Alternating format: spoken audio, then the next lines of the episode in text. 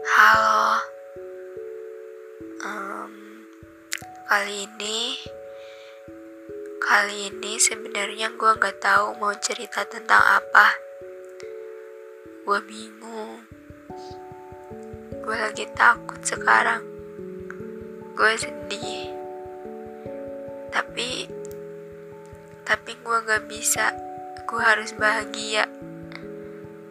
Gue harus setidaknya menutupi kesedihan di depan orang-orang demi orang-orang juga tidak terbawa dengan kesedihan gue. Entahlah, gue bingung. Semesta, bahkan semesta gak mau berhenti barang sedetik pun untuk menunggu manusia-manusia yang tidak tentu arah seperti gue sekarang.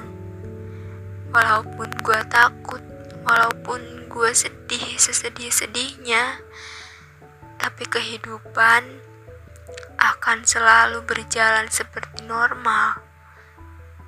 Siang berganti malam, malam berganti siang, tidak peduli dengan apa yang dirasakan manusia-manusia tidak tentu arah. Setiap hari, setiap hari selalu ada kejutan dari yang kecil ke yang wah, ini beneran, ini beneran terjadi. Dan